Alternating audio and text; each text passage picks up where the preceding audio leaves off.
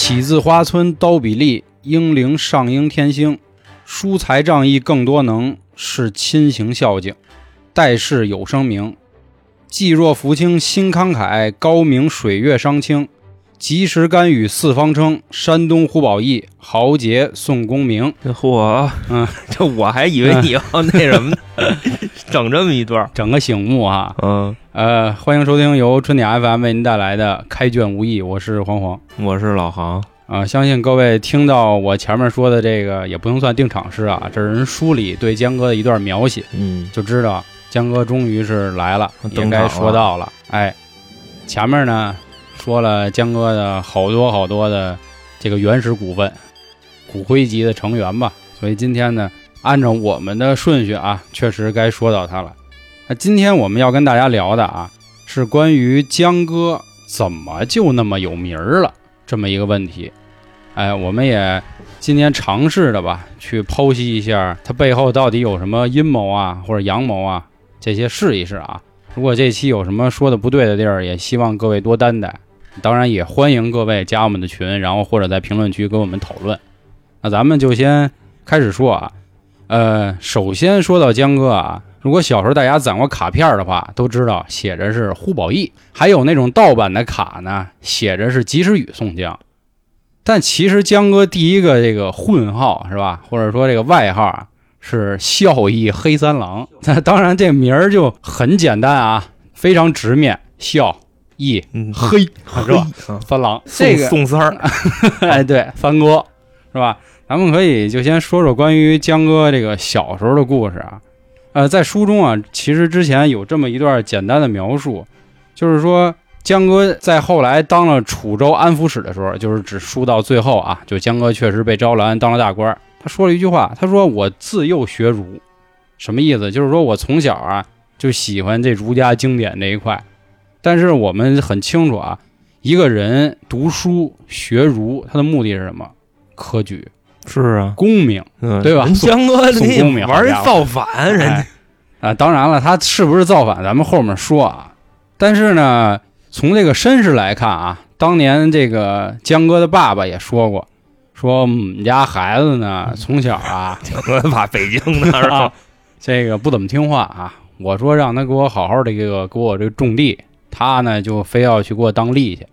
呃，这块儿要对比啊，像我们之前说过，江哥有俩同事，当然他有肯定是有很多同事啊，嗯最有名儿两个，朱同、仝雷恒。人家朱仝那期呢，我们说过啊，人本身就有钱，家里可以说是富恩代了，当然是那种小富啊，跟柴大官人这种肯定没法比。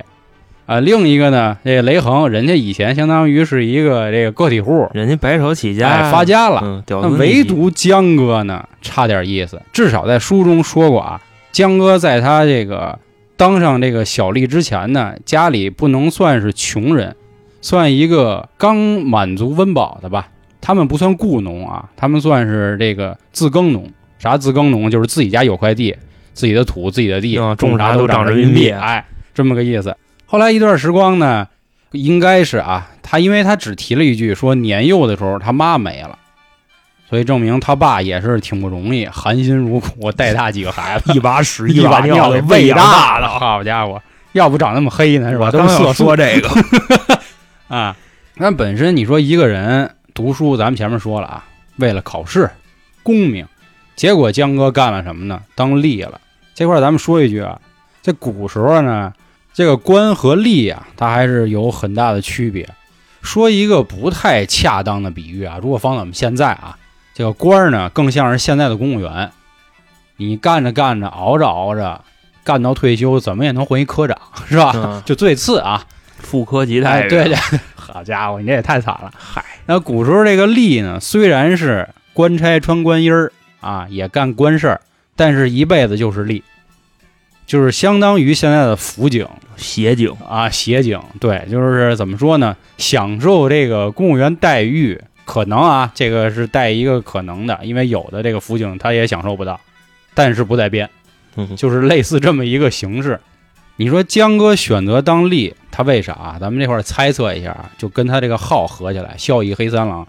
我觉得是因为他觉得他爹不容易。刚才我们说了，一把屎一把尿，得为哥儿几个长大，早点挣钱去吧？，哎，对，就早点挣钱去吧。虽然啊，咱们看书啊或者看电视剧后面有过一段说啊，江哥跟他爸都闹的这个断绝父子关系了，但是人家还是爱自己的孩子，这个江哥也爱自己的爸爸。真说出什么事儿呢，他也往回家赶。要不说这个书里还有一句话说，人是余家大孝，他不是那个谦儿哥他们家大孝啊，是的。就是对家里是大孝的。人断绝父子关系，主要是为了哎这省得让他爸扛这对雷。对，所以说我相信他爸虽然可能就很像我们啊，就对外，比如那个家长都说啊，我操，我这孩子怎么怎么着，屎一样。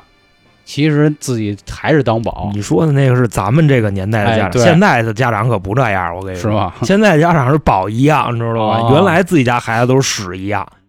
我相信啊，我们分析的这第一段啊，这个关于效益这一块，应该不会有什么太多的分歧意见。你只分析了效，你知道吗嗯？他没有那个义。往后走嘛，啊对吧？呃，他因为一开始说的所谓这个效益啊，更多对的都是自己的爸嘛，嗯或者说对自己的家人嘛。咱们先小跳一下，跳到阎婆惜那一段的时候，那一年江哥三十六岁，也买了自己的房了，是吧？他也置了地了，相当于他都能养一外妞了。我相信江哥二十多岁那会儿当了吏，一直到这十几年来说啊，还是不错的，肯定也知道怎么挣钱了，就是没少挣钱，黑了点儿，反正是必？须得黑呀！哎你想，本身自己家是一个算什么呀？富农、普农吧，普普农农啊，普农。对但是江哥那个出手的那个意思啊，哎可跟自己家这家境可不沾边。哎，这咱们就肯定要说到他第二个这个混号了，江湖贺号这一块啊，嗯就是山东及时雨啊，更多说的是及时雨啊。那山东是因为他在那儿，对吧？呃，山东籍。说到及时雨宋江啊，我相信很多人还会对标到两个人，第一个就是柴大官人，这我们之前讲过了啊。第二个就是托塔天王是吧？曹保正，哎，盖哥。那这块儿呢，跟大家也都分析分析啊，就是怎么就江哥往外散钱，怎么就散成大哥了？怎么那几位散着散着是吧？一个第十，还有 一个没了。给整死了。啊，没了，这怎么就这么惨？还是啊，用书里的描写去说啊，其实我们在柴进那期也简单的聊过几句啊，那，那这块儿我们就再可以说复习吧，就咱们再说一句啊，柴大官人呢，人家祖上是吧，就肯定是这个龙子龙孙这一代，家里有的是钱，嗯都是我们家的。他的一个这个标准啊，是召集江湖好汉，哎，是有一个这个规范的啊。这个好汉括号里，他也包括囚犯啊，还有一些这个比如犯了罪的这种官儿啊，怎么怎么着的都会有。但是他的这个为人处事的方式，更多是什么呢？你来，我给你点吃的，酒啊、肉啊、住所呀。然后比如你最后真不想在我这儿待了，我再给你点盘缠，是这样。因为我们前期也分析了，你想人家毕竟这个身段。相当于是皇恩代，对吧？还这个气质还是在这儿，没有办法说直接拉下来。他下不来。哎，对，你说现在可以理解啊，你一大哥是吧？嗯你跟一个就普通哎的一个，对对那劲儿不是非要端着，就与生俱来的就有。所以这也为什么咱们看啊，比如武松他不高兴了，我刚要说武松，你啊知道？你说你拉拢人心这一块，嗯，他就是不如哎江哥。就是不行，你看人江哥来这儿，看见武松，是人俩人钻一被窝，哎，你柴进行吗？去听一听我们前两期讲的啊，这也是关于柴大官人的一个待客之道。咱们再说回来，这个朝天王、托塔天王，他在书里是怎么说的呢？是自有人普奔，他就给收了，然后好酒好肉也是玩儿。所以这点说明一个什么事儿呢？这朝天王呢，没有什么标准，那意思，比如白日鼠白胜这样的是吧？他都能带玩。我估计时迁也就那会儿还没遇见呢。要遇见兴许啊，这我只能说是兴许，因为后面他们上梁山的时候，这朝天王确实不乐意他。这个到时候咱们再单聊。但是书里至少说的是这样，他没有标准，谁都能来，来了就给钱，给了就带你玩，吃喝嫖赌的。所以你看这点，大家咱们再揣测一下，这种难免我觉得就很容易让人薅羊毛，对吧？那肯定的，哎人觉得他那傻子。啊，就那村里有一个 是吧，托塔天王啊，去他们家白吃白喝，走吧一块儿。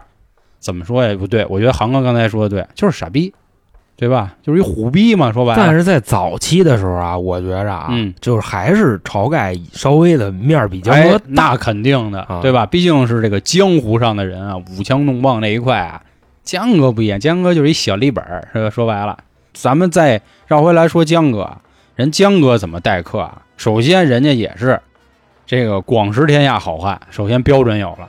其次呢，也是仗义疏财，挥金如土啊！你来了也是好吃好喝带着。但是还有一点，也就第三点，其实刚才航哥他也已经说了，就关于走心这一块、交心这一块。你说钱给了，面儿也赚了，那不行，还得跟兄弟同榻而眠，是不是？走心，这个让子弹飞里有一句话：杀人还要诛心，所以说这个诛心才最重要，对吧？他有很多这样的兄弟，都是靠自己啊，聊一聊啊。唠一唠、就一被窝睡出来的，主要都是。你是要睡我，还是要跟我睡啊？你不是你是要杀我，还是要睡我？咱们也得换过来吧。嗯这江哥肯定不可能是杀人家嘛，所以说这俩没什么区别，睡你和跟你睡一样嗯，都是为了拿你当好兄弟。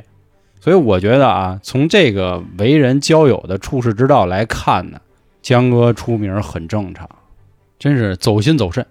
大哥，这个走肾 太脏了啊！啊啊！那两位就差点了，差好多，我觉得。你包括你放到现在想，比方说啊，你去认识一大哥，然后这大哥呢，只是对待你跟对待这个普通小弟一样，你知道吗？大哥那架子端着就是下不来，嗯那你跟大哥其实说白了也就那么回事儿。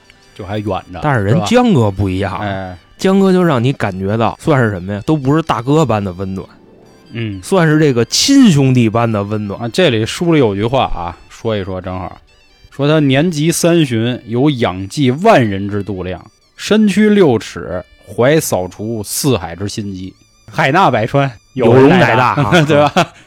江哥乃大，他不就是这意思吗？人家说人家三十岁啊，就已经有这种胸怀了，所以这个确实啊，及时雨这个号确实不白叫。当然了，我觉得这块儿我们多说一句啊，为什么他能有这个号，或者说他这名儿为什么还能走那么广？这肯定也跟作者有关系。人本身给他的人设就是这个，咱们这块儿好多朋友没必要去一定要深究啊，去挖好多好多细节，这你挖不出来，因为人家施耐庵老爷子对这个江哥的这个怎么说定位，他就是这样，他必须得比这个朝天王跟那个柴大官人强，对吧？他要不比他强，那他妈玩不下去了。但是要非说这一块呢，说谁是第一个啊，给江哥就正了名了，就说他在江湖上就有名的这个人啊，是一个叫何涛的人。这何涛是怎么出现的呢？当时黄泥岗事件，也就是这个智取生辰纲出事儿了，这个政府肯定不乐意啊。听说有那么一帮悍匪啊，不对，悍匪谈不上吧，就有一帮叫山贼啊山强对山贼呗，这强盗吧，把这生辰纲给抢了。那你们去逮去吧。我听说是有这个晁盖这么个人啊。后来呢，给一个叫何涛的一个官儿，这个官儿啊，人家是官儿啊，肯定是比江哥大的。他当时他们挖到了一个什么人呢？就是白胜。这个书里大家自己去看啊。简单说一句，何涛通过这个有一个线索，在一个赌局上知道白胜，啊，然后打了一顿白胜，然后白胜最后也扛不住了。但是人白胜还算仗义，就只说了名儿，那个他也没说他们住哪儿。当然，我估计可能是确实不知道住哪儿啊，这咱就不再多说了。这何涛见到这江哥以后呢，按理说他是吏，相当于辅警，人家这何涛是公务员儿，但是书里可直接说了，那头便拜。他先问说：“哎，兄弟，你谁呀、啊？我是这个本城的押司我江吧，宋江。嗯哎呦，呱，直接就磕了，说那个兄弟啊，你得帮我呀，反正大概这意思。所以说，这是书里第一个纳头便拜的人。然后给江哥吓得够呛。啊那肯定啊说说说我这个在黑道上这个 这个事儿，咱咱别在这儿聊啊，倍儿乱了，倍儿乱了。既然刚才航哥提到黑道啊这块，儿咱们可以多说一句，在当时他跟何涛谈这个事儿的时候，就是说啊，这个晁盖怎么怎么着，然后这个生辰纲这个出了点事儿，但是那会儿还没说那么清楚。江哥就说啊，说兄弟你先等会儿啊，我先出去一趟，赶紧骑着马他就去找朝天王了。跟朝天王一来二来就说这事儿，说兄弟快跑吧，出事儿了。要不说晁盖这点，我还是觉得他没什么心眼子啊。他干一什么事儿呢？他先这么说的：说我们这回啊有七个人啊，这七个人呢有三个人啊阮氏三雄，小二、小五、小七儿，他现在不在我这儿。说有另外几个人啊在我这儿喝酒呢。说你要不见见，你看这位是吧？赤发鬼刘唐，赤发鬼刘唐，智多雄无应，陆云龙公孙胜。当然这块儿我觉得一是傻，二呢是因为江哥走了以后呢，就这几个人问他说：“刚才来的人谁呀、说你不知道啊，这是本城的这个押司呼保义宋江。就已经都是呼保义了，哎，已经不是这个及时雨、萧敬腾了啊，哎对对对吧？那这个呼保义他又是打哪儿来的呢？哎，我觉得这个也一直是《水浒》里的一个谜啊。我觉得，因为呼保义的这个解释呢，目前有两种啊。第一种说的是什么意思呢？就是江哥这人保持忠义，就这么一层意思呢？呼吁大家保持忠义，因为他要招安嘛。但是说实在的，这种呢有一丝牵强。呃，第二个说法呢是这样，就保义是一个官阶，但是这个官呢非常之小，八品以下。八品以下你琢磨吧，就是一个屁。说白了，啊，巡检但是哎司凉半截儿，这个 但是再再不济再不济，他也是公务员级别，对吧？啊，这个呼就很简单了，就是称他为宝义。但那个宝义郎有一个什么隐喻呢？说当年这个宋徽宗啊，特别喜欢这微服私访，当然这里说的是正史了啊，他就喜欢那个溜达啊，溜达看啊啊，地蒯什么的。当时呢，他买鱼还是买菜，我给忘了啊。当时的这个有的这个地方的农民说的稍微有点不太客气，百姓百姓就喊的保一郎。保一郎还有一层什么意思呢？就是说，如果这个人啊非常的好，非常的有义有德，他可以聚集一千人以上，那他就可以成为保一还郎。有明确数量啊！哎，对对对，千人千人以上就保一郎。那这块儿其实还有一个啥意思？你想啊，百姓管宋徽宗叫保义，你说啥意思？哎呦，就暗指说江哥他是可以当皇帝的，哎呦嚯，虽然他后来招了安了，对吧？当然书中并没有说过啊，这个呼保义是谁起的，也没有说江哥跟谁说过请叫我呼保义，没有啊，没有。这个第一次 不是，请叫我及时雨，他也没说过。那是那是，就是说这个意思啊，因为因为及时雨只是说这个人性格，对吧？然后孝义黑色三郎说的是这个人的品德，唯独这个呼保义很有多层含义。我觉得这一块儿也是一直都没有说的很清楚的一件事儿吧。当然，相对于第一种，就我说的呼吁这个大家保持忠义，肯定是要是要比第二种牵强的很多啊。大哥，这个就算了，我觉着，啊对因，为什么呢？你想啊，你要是那么个胡宝义，那晁盖你知道吧，就叫托塔保证，嗯他也不叫托塔天王了。但是其实第一种为什么大家可以就是说出来啊，还是因为我前面讲过，是因为江哥从小饱读诗书学儒，所以说因为儒家提倡的就是修身齐家治国平天下嘛，他讲的也是这玩意儿，所以也没什么毛病啊。因为我觉得也之所以在书里啊，是因为这件事儿，就是通风报信的这件事儿，才让我们江哥彻底引爆。因为前面咱们说了啊，他们两个人都在山东，但是其他人呢，相对于这个名声来说呢，都不知道这个江哥，都知道朝天王。但是你说怎么一下江哥就声名鹤起了？我觉得就是关于这件事儿，因为这个我们后来也讲过啊。前面朝天王觉得说应该没啥事儿吧，对吧？还接着喝呢，直到朱仝、雷横他们都上门开始逮他了，发现哟我操，真出事儿了。以及后面关于比如阎婆惜啊，对吧？啊，关于阎婆惜的故事，咱们肯定要单开一期啊，咱们就是继续说，也是这块儿知道原来宋押司是吧？及时雨宋江，他冒着这个这么大的这个风险，去帮助朝天王脱身吧。因为如果没有当时江哥的通风报信儿，我相信就没有后面的这个朝天王，比如火并王伦啊这些事儿了，也就没有所谓的后面的《水浒传》了。我觉着其实不是这样的，嗯你知道为什么吗？单从这个咱们聊的脏一点儿，嗯江哥去通风报信儿的时候啊，他为什么要去吗？我觉着啊，江哥可能是惦记晁盖那点钱，明白这意思吧？就是什么呢？晁盖刚结完生辰纲，然后呢，江哥可能觉得他有点钱，这时候放他走，江哥应该是能多少分点儿可能大概有这么一个意思。另外，刚才说啊，江哥去报了信儿以后，晁盖根本就没当回事儿，还喝呢。另外，这个书里还有一细节，就是江哥来的时候，晁盖问他门口那看门的，就是来了几个人，是是，等于说什么呢？晁盖打骨子里是不信任江哥的。可以这么说吧，但我觉得稍微有一点点牵强啊，因为毕竟是官府的人来嘛，万一也有可能是演戏呢。这比如像朱仝跟雷横这样，他们过来虽然说要抓，但实际上他们也是给放走了。但是你说这个也没什么毛病，但其实啊，江哥这个功他领的是谁的呢？他领的是朱仝的，其实真正放倒晁盖的人是朱仝，嗯就是当时那个雷横不是晁盖跑了以后，他的他后、后边追嘛，嗯，他说那个晁盖啊，我跟你说啊，你放走了这事儿啊，你可得想着点我啊。是是是，虽然这个咱前面也说了，啊对嗯我不是正着面放你走的，嗯但是你也别给我忘了。反正就这意思，等于说啊，里外里都没有江哥的事儿，你知道吗？嗯就是江哥在这个放晁盖这件事儿上，他起的不是一个决定性的作用。啊，对，然后咱再说啊，江哥这个名声得以引爆，嗯是什么呢？先是武松说的，就是哎呦这个江哥，然后后来是谁说的呢？王英说的，嗯就是什么您您是那个一杀阎婆惜的这个宋三郎，但是这块胡说八道了，因为什么呢？杀一女的至于这么大事儿吗？嗯是吧？然后第三个是谁呢？李逵说的，就江哥自己都不知道啊，自己这么牛逼了。后来、嗯嗯这块儿我觉得是谁干的呢？其实这块儿晁盖干的，嗯为什么呢？朝天王想着你不跟我心腹兄弟吗？对吧？我上梁山了，您还不来，你还非得去坐牢去，啊，那你不太给我面子呀？这让天下好汉也耻笑我呀！那意思咱俩这么好，您都不往梁山上来一来，所以那我得把你这个功与名，我得给你安排到了呀，是吧？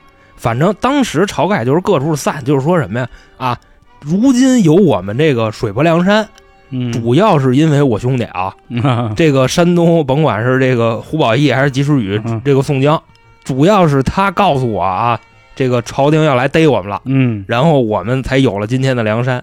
你说他这是不是要把江哥弄死呀？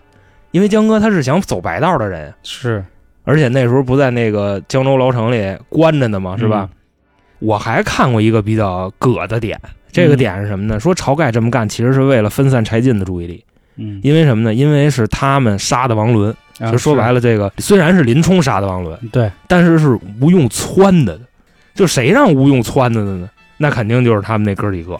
嗯，然后说还挺有意思的，，对，说这个晁盖夺了柴进的梁山，那他要分散这个注意力，他就只能是把这个事儿给江哥撇一半就那意思。你看见没有？他救的我们，要没有不是他救我们，我们上不了梁山，我们上不了梁山。没有我哪有你，没有你哪有啊，对你没我们上不了梁山，就你那白衣秀士，你那云里金刚，嗯。你那旱地忽略，现在还都是你的呢。嗯。就反正就是这么个意思，摸着天儿呢还，摸着天儿啊，嗯，嗯火眼狻猊啊。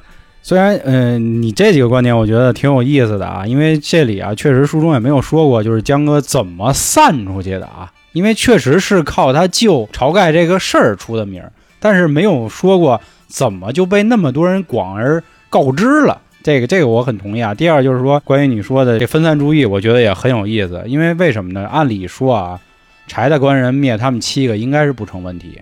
理论上那会儿梁山虽然只有三五百号人吧，但也有点人。但当时那个实力是吧？嗯虽然忽略不太行，但是理论上我觉得，如果他跟武松说一句，是吧？比如洪教头那些人啊说一句，应该是不敢说这个百分之百能赢，但是能打一五五但是我觉？得你不要这么去描述这个事儿，你知道吗？嗯人忽略不是打架的，啊，是人。忽略是下药的，你知道吧？说说他们几个确实是不太灵嘛，啊他可以这柴大官人府上确实也有好多其他门客，我觉得是可以帮的。但是你说这确实也是啊，但是不过这里有一个小问题呢，就是他其实分散这个注意力的意义呢，我觉得没那么大的原因是因为啊，柴大官人那个还是身段在这儿，理论上呢，晁盖他们也属于好汉了，至少他结了生辰纲之后，算是好汉那个范畴，完全柴进可以继续以一个这个。怎么说呀？纳人的这个一个心胸吧，去把他们纳了。他可以给晁盖一个算是这个所谓的名分呀，水泊梁山的这个分部管理人哎，对，啊是。所以说这个点，我觉得也是可以去讨论的啊。刚才航哥一共说了三个点啊，就是我们重新再总结一下。第一个点就是说名声怎么有名儿，晁盖去散的，这我同意啊。虽然书里没有说，因为只有所谓的这个江湖人士才能传给江湖人士消息。而且这块我再补一个啊，就为什么他这个能被广泛传播？嗯首先第一点，晁盖当时给他一百两金子，嗯，他没要，嗯你知道吧？其实江哥不要这钱，我估计啊，不是说为了深藏功与名，嗯，他是不想跟朱同、雷横分这个钱，所以他没要。嗯。他是说说这咱后面说、啊是，这是其实是你第三个观点里的，所以我这块儿是打算反驳的啊。啊是吗？嗯，然后再说第二个啊，嗯第二个就是杀了阎婆惜嘛，因为阎婆惜要告他。但是这件事在江湖上是怎么传的呢？就说为了兄弟，嗯自己那么漂亮的小老是婆是是，都不要了。对对对，所以这个第一个观点啊，我我是很同意的啊。关于第二个观点是否分散注意力啊，我觉得算我们俩五五开吧。就是我我觉得应该都有，因为毕竟有吴学究在那儿的吧，对吧？而且那会儿也有第二军师圣子，虽然说圣子他可能不太关心这些事儿，但是我觉得他们也会起这种作用，帮一帮他，因为柴大官人确实不好惹，对吧？但是第三个啊，恒哥刚才说江哥这个人想分一杯生辰纲的羹，这我不太同意。本身江哥那会儿已经不缺钱了，三十六岁的时候，当然我们这次说的书啊是百二十回本的啊，因为这里头书说的是江哥刚救完阎婆惜才出的那个送信的事儿。当然那个百回本的时候，他说的是这中间隔了一年，所以这块我们还是以百二十回本作为一个这个根据说啊。因为那会儿的时候，江哥其实已经有钱了，他都可以随便在外头买一个宅子，让阎婆惜家里住，还能在外面养着这个妞儿，所以我觉得他那会儿吃喝肯定是不愁的。呃，关于生辰纲里到底有多少钱啊，这也不好说。后来确实刘唐带了所谓的这个一百两金子，江哥也没要。我觉得这一点，恰恰说明江哥还是想走白道的。其实一直到走法场，江哥还是想走白的。当然最后走不了嘛。其实他从根儿里啊，咱们要说的更远一点，根儿里人家也想走白，因为最后当了大哥还是为招安嘛。当然，人家一开始本身还是想这个报答社会的，结果发现这没办法了，只能曲线救国了。我先当大流氓，然后再被朝廷招走。所以我觉得上面这几点呢，是我不太同意说江哥是一个爱财的人，因为之前前面也说过啊，江哥对待这个江湖好汉，人家是挥金如土，根本就不差钱。你知道为什么吗？因为首先啊，你能当大哥，前提是你得有钱，嗯，对，你才能当大哥。嗯所以江哥自己知道钱这东西有多好，嗯，所以我觉着江哥是一个爱财的人。嗯另外什么呢？另外这一百两金子没要的这个事儿吧，就是刚才咱不是说嘛，一一个是怕跟朱仝、雷横分，还有一个是为什么呢？就刚才说的那人啊，谁送来的？刘唐送来的。嗯，刘唐送来他敢要吗？我估计啊，吴用送来的这钱他敢接着，刘唐送来这钱他就不敢接着了。那其实说到这块呢，又有一个脏的点是什么呢？你想啊，当时梁山上有这个二啊五七，然后有晁盖，有吴用，有公孙胜，还有刘唐，甚至还有什么呢？忽略杜迁、林冲，还有他们，对吧？那这个钱为什么要让刘唐送来？他可是这帮人里头这个模样最葛的一个，长得最像土匪的一个。那这个钱让刘唐送来，那你说晁盖是什么意思？你说晁盖是涮刘唐呢，还是涮江哥呢？当然这个事儿咱可以往后分析啊，就是他们俩这点事儿。然后还有一个点是什么呢？就是晁盖写那封信，那封信是江哥通敌的铁证。嗯，结果他用信，你说他把这事儿告诉刘唐不就完了吗？对吧？刘唐记不住吗？他为什么要写封信？但是最后江哥还干一牛逼事儿，你知道吗？他没要那钱，他把那信留下了。那意思是什么呢？那意思这个信啊，就跟那个咱们过年的时候评那个优秀员工那个奖状一样，嗯你知道吗？这信证明我他妈仗义，那对干过这事儿，我他妈黑道大哥了，我现在是，你知道吗？所以我得留着。但是最后不让阎婆惜给发现了，嗯，发现以后不就把阎婆惜给宰了吗？所以你就顺着这一溜儿想，我觉着江哥应该是一个比较贪财的人。那我说说这块儿啊，就是我觉得不同意的点啊。就首先，江哥为什么要留着信让刘唐来？为什么不能以口信的方式啊？我觉得这肯定不一样的。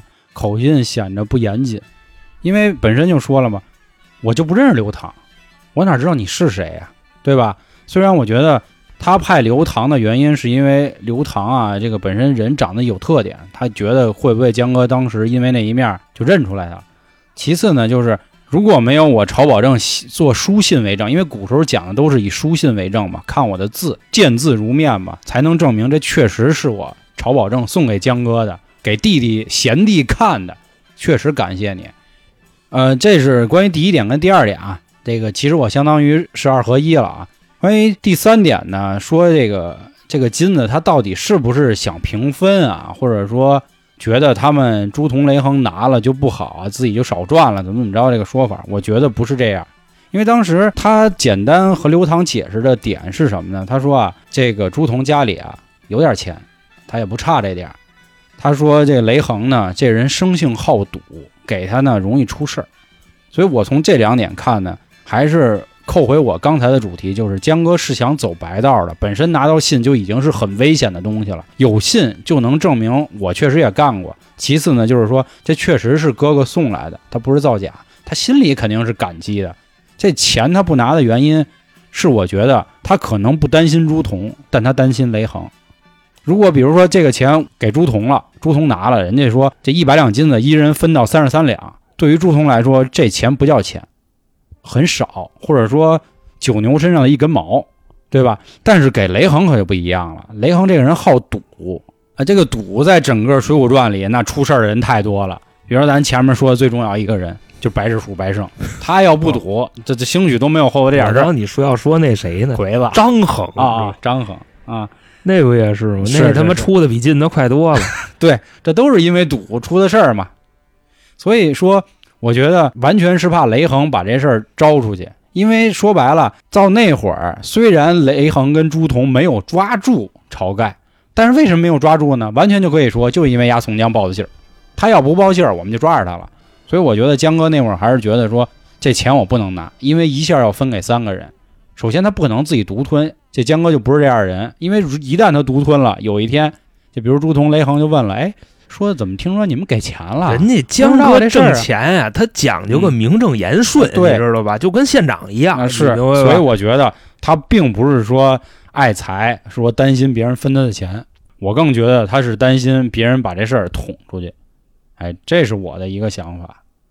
咱们啊，各自保留意见，你知道吗？你那叫什么？你那叫道德绑架，你知道吗？嗯，就是首先呢，朱仝家有钱，就好比说吧，你开一奔，然后有一老头给你奔剐了，嗯，你说老头没钱，你就不跟他要了吗？